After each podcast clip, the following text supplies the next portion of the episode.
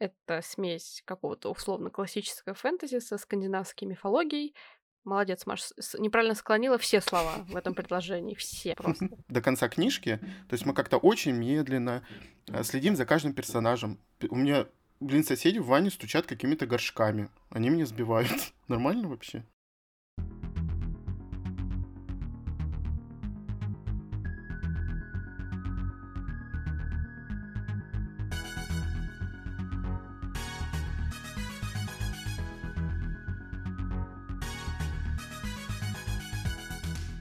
Всем привет! Привет! С вами книжный подкаст Reds and Heads. И мы его ведущие Игорь и Маша. Восьмой сезон. Мы начинаем с наших совместных чтений с Машей и будем рассказывать про книгу, которую мы вместе прочитали недавно. И можно, наверное, сделать спойлер, вот чтобы начался хорошо сезон, что эта книжка нам очень понравилась, и мы хотим о ней сегодня вам рассказать. Собственно, это «Тень богов», автор Джон Гвин. И слава богу, не оправдались все наши полуожидания, что на обложке написано на четвертой сторонке Янка Далт миф, да, по-моему, там такой хэштег uh-huh, стоит. Uh-huh. Это Маша очень смутило. Меня это тоже очень смутило, но это оказалось очень хорошее, темное фэнтези. И теперь переходим к описанию книжки, потому что я не умею этого делать. Да, у нас так распределены немножко обязанности. Собственно, «Тень богов» — это смесь фэнтези классического такого со скандинавской мифологией, которая имеет очень большое значение. Там не просто а, как какой-то образ для вдохновения, для создания сеттинга, а это именно, я бы сказала, даже действующий во многом персонаж, потому что действие происходит в мире, который пережил Рагнарёк буквально. Называется он в этой истории по-другому, но суть его примерно такая же. Очень много отсылок к скандинавской мифологии вы будете там замечать, очень много каких-то похожих персонажей, очень много знаковых элементов, например, как э, Вечное древо, ясневая, которая mm-hmm. напоминает Игдрасиль, или вороны Хугин и Мунин, которых вы могли тоже узнать, если интересуетесь mm-hmm. этой мифологией. И так или иначе, после этого условного Рагнарёка мир изменился, в котором жили герои. Он и раньше был холодным, опасным, потому что это условно земля викингов, окруженная океанами, морями, льдами. Но после падения богов буквального в мире появляется разлом, из которого появляются условные монстры, некая нечисть, которой раньше не было и которая считается чем-то очень опасным, потому что они способны убивать людей, их природа во многом загадочна, они очень сильные, они опасны, и с тех пор они начинают бродить по этому миру. И вот в такой нас мир проводят трое персонажей, которые в дальнейшем будут нашими спутниками на всю книгу. Это трое разных героев, одна из которых женщина, у которой мрачное, воинственное, темное прошлое, но которая сейчас живет, в принципе, счастливую, размеренную жизнь со своей семьей, со своим мужем и их ребенком, которого они воспитывают и учат охоте, например. Это бывший раб, который сбежал от своего владельца после одной там кровавой истории и теперь пытается отомстить за кое-что.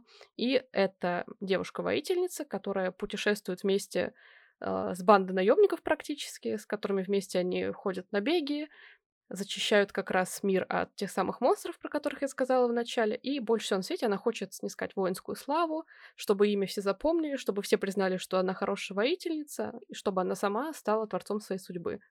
Вот с этими героями нам и предстоит провести все время до конца книги. И я снова хочу похвалить автора, как и Джея Кристофа, что он выбрал именно такую манеру повествования, то есть разбивать все равно как-то историю вот на в данном случае на фокал. Там был случай, что мы в разное время просто читали какие-то отрывки текста, то есть чате там по 100 страниц. Э, потому что даже вот такое медленное повествование, оно как-то постоянно разбавляется вот каким-то как будто бы экшеном, потому что тут практически ничего не происходит. И мы так обстоятельно со всеми знакомимся, но при этом каждый раз э, главы заканчиваются на чем-то очень интересном. Как будто бы автор специально пихал клиффхенгеры какие-нибудь, чтобы мы побыстрее прочитали главу про другого персонажа и вернулись к этому же. И мне понравился этот ход, хоть я и не сказал бы, что мне было очень скучно, что если бы была бы история, допустим, от одного персонажа, от лица одного персонажа, я бы прям там заскучал, и мне было бы неинтересно, совершенно нет. Но это очень хороший ход, и это действительно, опять же таки, разбавляло как-то ну, вот эту вот рутину, хотя она была очень приятная, мне понравилось то, что автор э, сразу нас не кинул в какое-то действие, что мы потихоньку разбирались с этим миром, потихоньку узнавали персонажей, и это было очень интересно, это мне правда понравилось. Маша правду сказала, что это похоже на классическое фэнтези, опять же, именно из-за вот этой вот обстоятельности и медленного повествования. Наверное, сразу скажу, что у меня два любимых персонажа здесь. это, собственно, та женщина, которая живет тихой и мирной жизнью со своей семьей, зовут Орка, и Варк, который как раз-таки у нас раб. Эльвар, женщина, которая, ну, девушка, которая хочет снискать славу воинскую такую, и она из не совсем простой семьи, в общем, она ушла от таких проблем из своего дома и решила пойти и заниматься делом, которое, по сути, ну, ей по рождению не должно было даться. И вот мне очень понравились две линии, это Орка и, собственно, Варк, потому что они оба сильных персонажа, а хоть и Варк поначалу кажется таким э, потерявшимся, потерявшим дух, он постоянно туда-сюда мотыляется. Я даже Маша, когда мы читали, записывал голосовые, что а мне кажется, он не может как будто бы понять, что ему нужно. То есть вроде у него есть цель, а вроде бы он иногда сомневается в себе. Вроде бы он готов вообще идти на пролом, а потом опять он как будто оседает и такой, что мне делать, как мне жить дальше, как мне собраться, как набраться сил, потому что он не привык жить на свободе, так как он бывший раб, и за этим было реально очень интересно следить. А вот за Эльвар я долгое время не мог с вниманием следить за ее линией. Я как будто бы начинал все время отвлекаться, куда-то уходить мыслями и путаться в именах, каких-то названиях, но при этом к концу для меня лично она все-таки раскрылась. Теперь во второй части, я думаю, если она у нас выйдет, конечно, я буду с интересом следить еще и за ней. Да, немножко осложняет ситуацию то, что мы сейчас не можем знать, э, получит ли издатель права на вторую часть. Она вроде только-только вышла за границей, либо еще готовится к выпуску. Когда мы с Игорем покупали книгу, первую, второй еще не было, как бы. Угу. Поэтому будущее туманно и неопределенно, но тем не менее это не мешает нам совершенно сказать, что мы действительно получили удовольствие от прочтения Тени богов. Причем мы сомневались, во-первых, потому что мы сказали вначале, там была плашка Янка Далт, а в последнее время у нас с этим жанром, ну, откровенно не складывается, и тем немножко страшно смотреть наши будущие совместные чтения, где есть книги все еще представители этого жанра, потому что это то, что сейчас активно выпускается, и, естественно, мы волей-неволей это все равно приобретаем, пусть уже и в меньшем количестве. И, во-вторых, потому что мы увидели несколько мнений вот как бы на просторах книжных социальных сетей, что было скучно, было неинтересно, и всю книгу ничего не происходит. А вы только читайте про то, какой красивый мир вокруг и так далее. Не знаю, не, не уверена, что согласна с этим мнением, потому что в Робин Хоп, знаете ли, если так подумать, до самого конца тоже ничего не происходит, но мы почему-то прочитали весь цикл и угу. уверены, что когда-то перечитаем, потому что важно, наверное, не тот, насколько насыщен а, событиями каждый отрывочек текста, именно какое-то предложение, каждый абзац и так далее. Понятно, что важно, чтобы сюжет двигался, но автору это совершенно не помешало раскрыть мир другими способами, раскрыть его идею. Было очевидно, что эти три линии когда-то переплетутся, но мы не знали как так. И к этому мы шли всю первую книгу, которая оказалась такой экспозицией, что для цикла, в принципе, нормально, когда первая часть является такой некой водной. Она знакомит с миром, в котором читатели никогда не бывали, и это было нужно, потому что через э, неторопливые такие а, знакомства с Оркой, Варгом и Эльвар мы узнали о том, чем каждый из них живет. Они находились в тот момент еще в разных э, городах, их мира, посмотрели их глазами на то, какие еще бывают страны, когда туда приезжали представители этих, собственно, стран, и можно было по их доспехам, по их поведению, по их именам даже что-то уже представить себе о том, где они живут, можно было посмотреть за бытом этих людей. И вообще вот в хорошем смысле мне все время хотелось сравнить эту историю, эту первую книгу с э, двумя как бы произведениями, двумя тоже циклами. Первый — это «Ведьмак», потому что в «Ведьмаке» очень обширный бестиарий, и здесь я хочу сказать, что автор тоже постарался придумать разных чудовищ, разных интересных существ, которые нам открылись, с которыми боролись герои или не всегда боролись, может быть, они за ними наблюдали. Было очень интересно про них читать, и, конечно, в целом про вот всю эту скандинавскую мифологию, которая по-новому раскрылась в этой книге. Видно, что автор вдохновлялся, но все таки сумел переначить немножко по-своему и вложить в эту книгу. А второе — это «Короли жути». Несмотря на то, что книга заявляла себя как э, крутая история про банду наемников, которые путешествуют и по аналогиям с музыкальными группами там переживают свои лучшие гастроли. На самом деле в книге мы встречаем уже такую отставную банду этих самых наемников, которые уже на пенсии давным-давно, и все приключения остались только в их воспоминаниях. Мне этого не хватило в самой книге. Здесь же из-за того, что Эльвар была действующим участником дружины, она молодая сильная девушка, мы все это получили вот сполна то, чего мне не хватало. Мне не хватало их быта, их каких-то поездок, перемещений, их обсуждений, даже вот банальных каких-то вещей, как они затачивают оружие, например, как они ведут бой. Все, все это было, это было интересно. Ну и, конечно, надо сказать, что книжка такая мрачная, а, в чем-то кровавая, потому что будет много схваток боевых, э, будут смерти героев разных. В этом плане автор э, не пожалел, скажем так. То, что он никого не пожалел, это точно. Это самое настоящее, я думаю, темное фэнтези, хотя ничего подобного, наверное, я не читал. Вот какого-нибудь Глена Кука, которого считают классикой темного фэнтези, может быть, там все еще хуже, но имеется в виду, что вообще нет никакого просвета, э, все плохо, и каждый раз там случаются какие-то кровавые схватки, схватки когда еще и при этом кто-то погибает из персонажей, которых ты уже знаешь. Это все, конечно, шокирует, потому что под конец ты все равно волей-неволей к даже второстепенным персонажам прикипаешь, к ним привыкаешь, и ты понимаешь, что они все время мелькают вот перед тобой, постоянно с ними происходят какие-то диалоги, какие-то сцены, и тут раз, его на одной, на одной строчке просто и нет больше. И ты такой думаешь, действительно, ты вот способен на это убить таких персонажей интересных, в принципе, которые можно было еще дальше раскрывать и раскрывать. Ну ладно, это воля автора, естественно. Поэтому готовьтесь, что действительно здесь все, ну, прям жестко, при том, что здесь еще и суровые условия, потому что действие происходит на севере, причем таком лютом севере, с морозами, со снегом, с очень красивыми пейзажами, описаниями, и ты прям видишь перед собой картинку вот этих заснеженных каких-нибудь гор, особенно вот этот скелет, который лежит посередине вот этого, ну, можно сказать, континента, потому что, или это остров какой-то, я так и не могу понять, чего это кусок, вроде как не описывалось особо это сильно. Нет, там очень интересная тема с тем, что один из богов, который имел облик гигантской змеи угу. во время Рагнарёка, упал на континент, и да. он упал с такой силой, что вокруг э, него взметнулась земля вверх, и образовались естественным образом горы. И, естественно, угу. как бы после всех э, процессов гниения, тления и что там еще делают мертвые тела, от него остались только кости. кости и получается да. очень интересный рельеф, что так две гряды горы, и между ними отовсюду виден скелет этого змея, потому что он был реально огромным. Он был больше этого континента, скажем так. Поэтому Автор это очень в красках описывает, и это видно на карте. Угу. И он описывает это не то, что один раз, вот как многие выстраивают экспозицию, ну вот есть вот это, а он часто обращает на это внимание, и даже однажды мы отправимся поближе к этому месту, и это действительно завораживает, потому что то, как это выглядит, это безумно красиво, красочно. И обложка, на самом деле, передает полностью атмосферу всей книги. Хоть мы и... Точнее, Маша первая, наверное, догадалась, кто на книге изображен, но в полной мере мы узнаем, кто там на этой обложке. А, только к концу первой части, получается. Это действительно такой большой пролог, и соглашусь с Машей, что это вполне стандартная история для любых циклов, а, так как нам нужно показать в первую очередь мир. И, допустим, у меня не было ощущения, что здесь автор, ну, как будто бы душнил с информацией про мир. Есть э, такие авторы, которые не умеют просто выстраивать экспозицию, опять же, повторюсь, с этим словом, не умеют правильно показать то, где персонажи находятся. Очень сложно а, показать мир, когда мы начинаем читать от лица персонажа, который уже в нем находится какое-то время, что это не какой-то там подросток, который там растет и, допустим, а, познает этот мир по не знаю, по какой-то щепотке информации.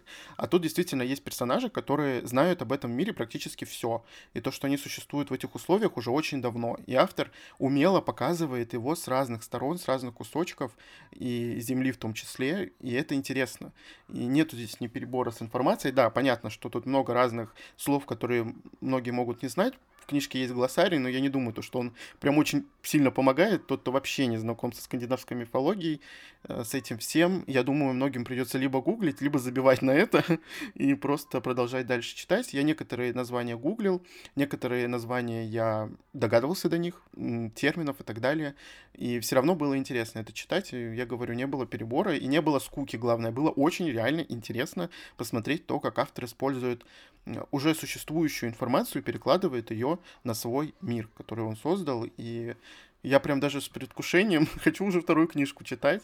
Это как было с Империей вампиров, но непонятно, когда это будет, когда мы прочитаем ее, когда мы ее увидим, точнее. Немножко грустновато, конечно, но главное, что у нас есть уже первая часть, и мы, в принципе, довольны ею.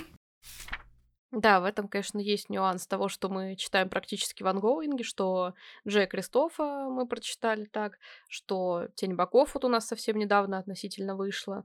И говоря уж об этом сравнении, мы с Игорем даже во время чтения, в принципе, думали, что есть что-то вот от э, Империи вампиров, а именно то, что нам интересно, во-первых, читать все-таки, потому что, э, конечно, весь опыт наших совместных чтений с Игорем часто хороший, потому что нам, в принципе, интересно читать вместе, но все-таки, когда дело касается фэнтези, немаловажно, насколько легко и бодренько оно у тебя идет.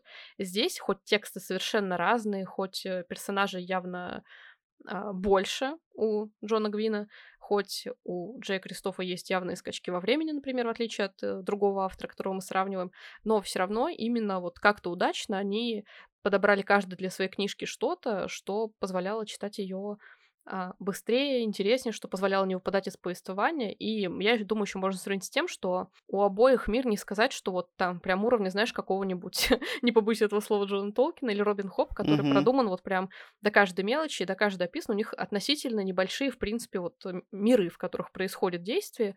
А, у Джея Кристофа даже, может, побольше, просто часть э, мира у Джона Квина нам еще не открыта, а про то, что мы как бы узнали, нам рассказали достаточно, и мы посмотрели достаточно. То есть нет ощущения, что ты плаваешь в вакууме, но при этом нет ощущения, что история настолько вот масштабная, что должно там выходить 10 томов и никак не меньше. А, как вот Джорджа Мартина, например, какого-нибудь. А, в этом плане, если вам хочется какое-то интересное, героическое, скорее бы даже сказала, фэнтези, не супер масштабное, не на 300 миллионов книг. А, понятно, что хотелось бы иметь весь цикл на руках для того, чтобы в него погрузиться, mm-hmm. но все-таки эта история как раз, мне кажется, наравне с Империей вампиров подойдет. А я, мне кажется, давно вообще не встречала хорошо прям написанной литературы, вдохновленной скандинавской мифологией. Как правило, это реально все-таки какой-то янкадалт, в котором а, от того, что автор вдохновлялся скандинавской мифологией, только какие-нибудь э, косички у девушек и топоры у мужчин. Все. Ну, там Игдрасиль где-то на фоне еще есть. Здесь этого все-таки побольше. Я даже видела пару отсылок к Толкину, и мне очень было мило их встретить. Я прям поулыбалась в этот момент. Очень приятно. И очень приятно, что я ожидала хорошего от этой книги все-таки, несмотря на то, что потом меня смутили плашкой отзывы в интернетах, а, все равно я подсознательно очень хотела, чтобы книга мне понравилась, потому что я люблю такой сеттинг, я очень люблю викингов, все северное, мне это очень нравится, очень интересно, и очень хочется про это читать, когда это хорошо написано.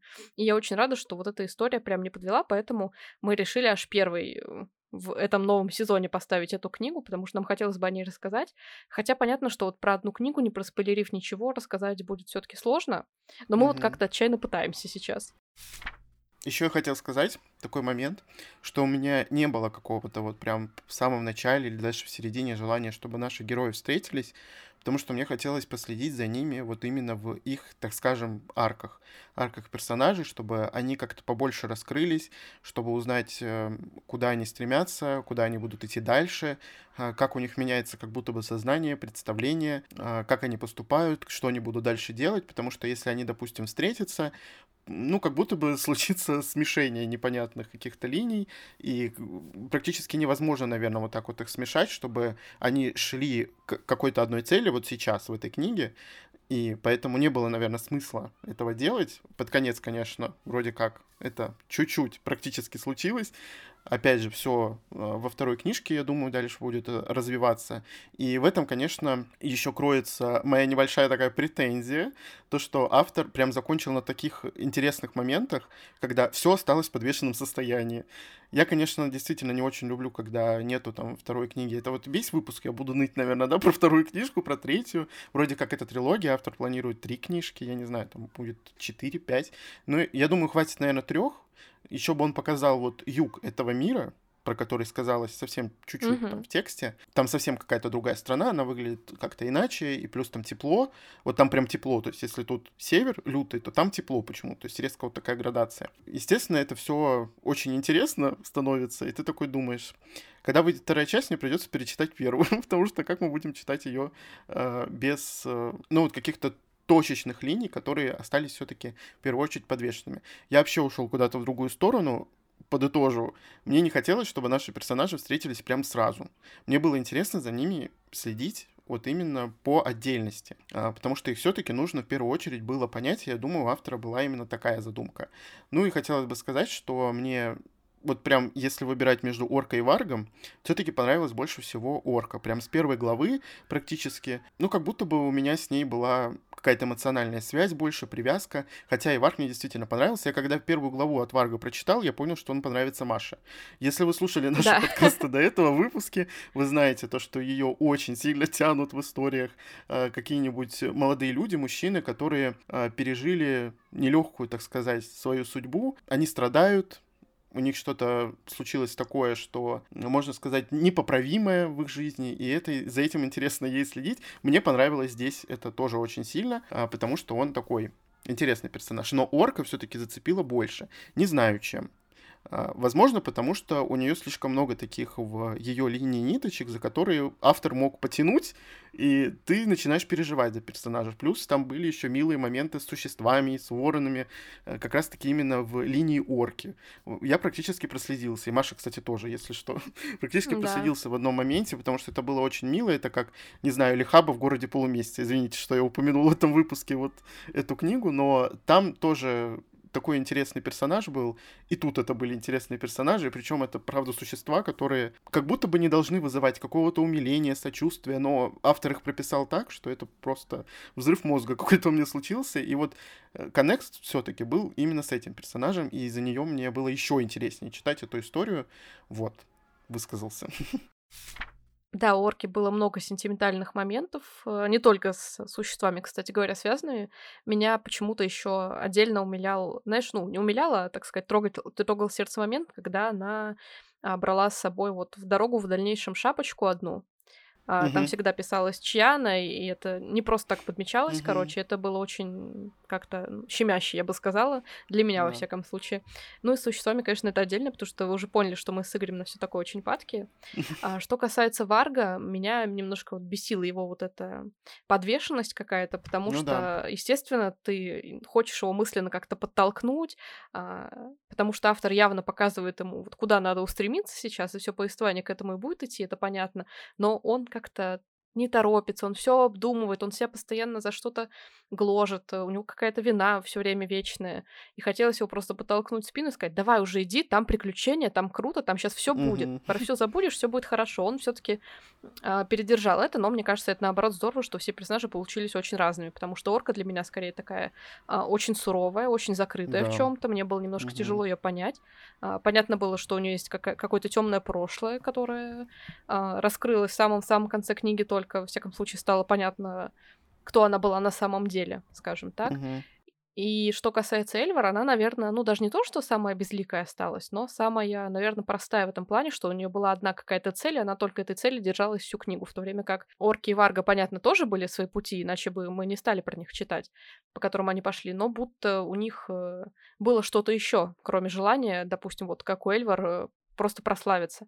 Но хочу сказать, что автор очень грамотно вел в эту книгу любовную линию. Она не угу. была какой-то тошнотворной, она не была какой-то сопливой, она была просто вот очень ограниченной, очень гармоничной в рамке именно этой, этой книги, этого сеттинга. Мне прям очень понравилось, хочется за это ему респектнуть, за то, что там было всего в меру, максимально мало, я бы даже сказала, но этого хватило, чтобы а, понять на самом деле, и это, опять-таки, повторюсь, ну, вызывает интересы не меньшего. И, кстати говоря, во второй части, как мы поняли из интервью данным в конце книги, нас ждет аж пять фокальных персонажей угу. вместо трех. Нужно к этому будет подготовиться. И книга вторая, судя тоже по интернету. Почему и, если Маша сказала про интервью, в интернете написано, что она несколько раз больше. Там намного больше страниц, и я думаю, это обусловлено как раз-таки новыми фокальными персонажами. И мне понравился выбор его, этих фокальных персонажей. Будет интересно на них посмотреть именно во второй части. Вот мы очень много говорим про вторую книгу. потому что мы грустим, наверное, в этом плане. Мне очень понравилось, что есть в этой книге интервью с автором, так как он раскрыл э, работу над этой книгой, сколько всего он перелопатил, сколько перелопатил информации и сколько всего сделал для того, чтобы ее написать. Это действительно достойно уважения. Мне кажется, даже если бы мне книга не понравилась, я бы практически ему бы похлопал все равно в конце, потому что не все, я думаю, авторы делают такую большую работу над э, тем, чтобы перед тем, чтобы написать книжку. И здесь это достойно действительно уважения, что он так заморочился, что он даже сам на практике проверял некоторые вещи, которые он описывал в книге. И это действительно интересно. Возможно, нам Эльвар показалась такой немного якобы безликой, потому что у нее, в принципе, нет тяжелой судьбы какой-то. Она сама приняла решение, ее никто никуда не закинул, а, у нее не было там, не знаю, какого-то такого события, которое а, ее сломало, как будто бы. Я не говорю, что все книги должны быть про персонажей с тяжелой судьбой, что а, там в течение книги у нее должно произойти что-то такое супер плохое, у нее, у кого, у персонажа просто в целом. И у всех это должно быть, чтобы ему сопереживать, чтобы, не знаю, лить слезы, там, ну вот это вот сентиментальщина вся. Нет, я про это не говорю, но просто на фоне, допустим, орки и варга все-таки, она, наверное, более удачливый какой-то персонаж, у нее все сложилось. В принципе, хорошо, она делает сейчас то, что ей хочется, даже в самом начале книги. У нее плюс есть семья все-таки и она приняла какие-то такие для себя решения, и то есть мы за ней следили так на лайте. Я думаю, это такая лайтовая была, в принципе, э, линия, кроме, конечно, финала. Вот финал э, именно ее линии в этой книжке. Конечно, конечно, понятно, что это не финал персонажа, просто именно в финале, вот финал, чем закончилась ее линия в этой книге. Они меня как-то взбодрили немножко.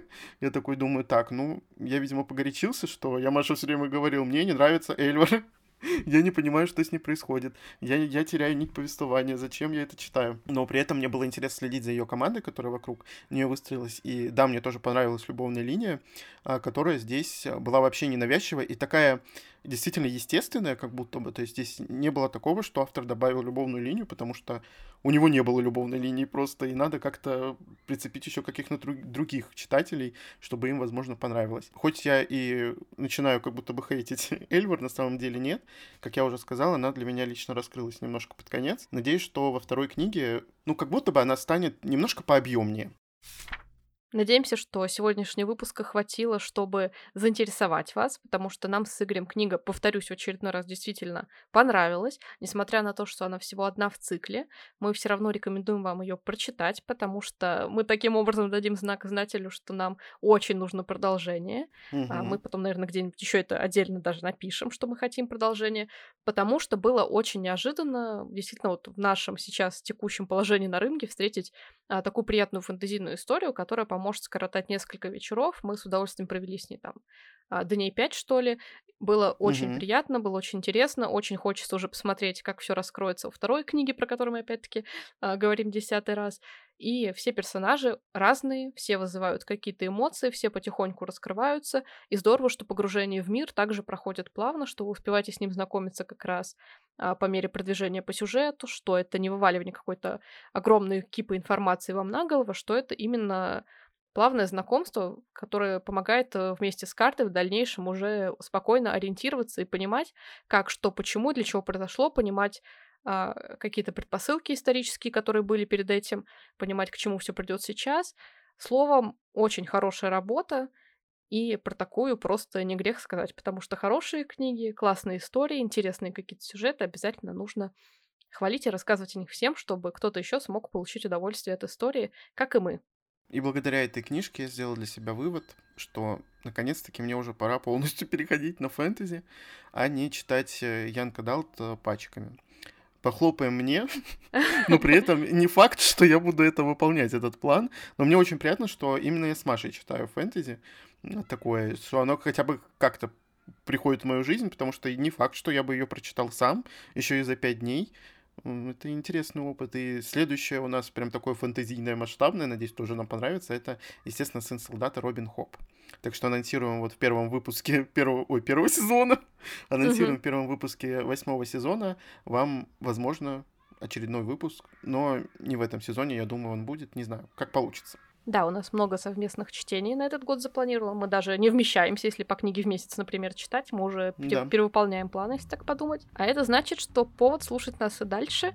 Не забывайте, что вы можете сделать это каждую среду на всех доступных подкаст-платформах. Всем пока. Пока.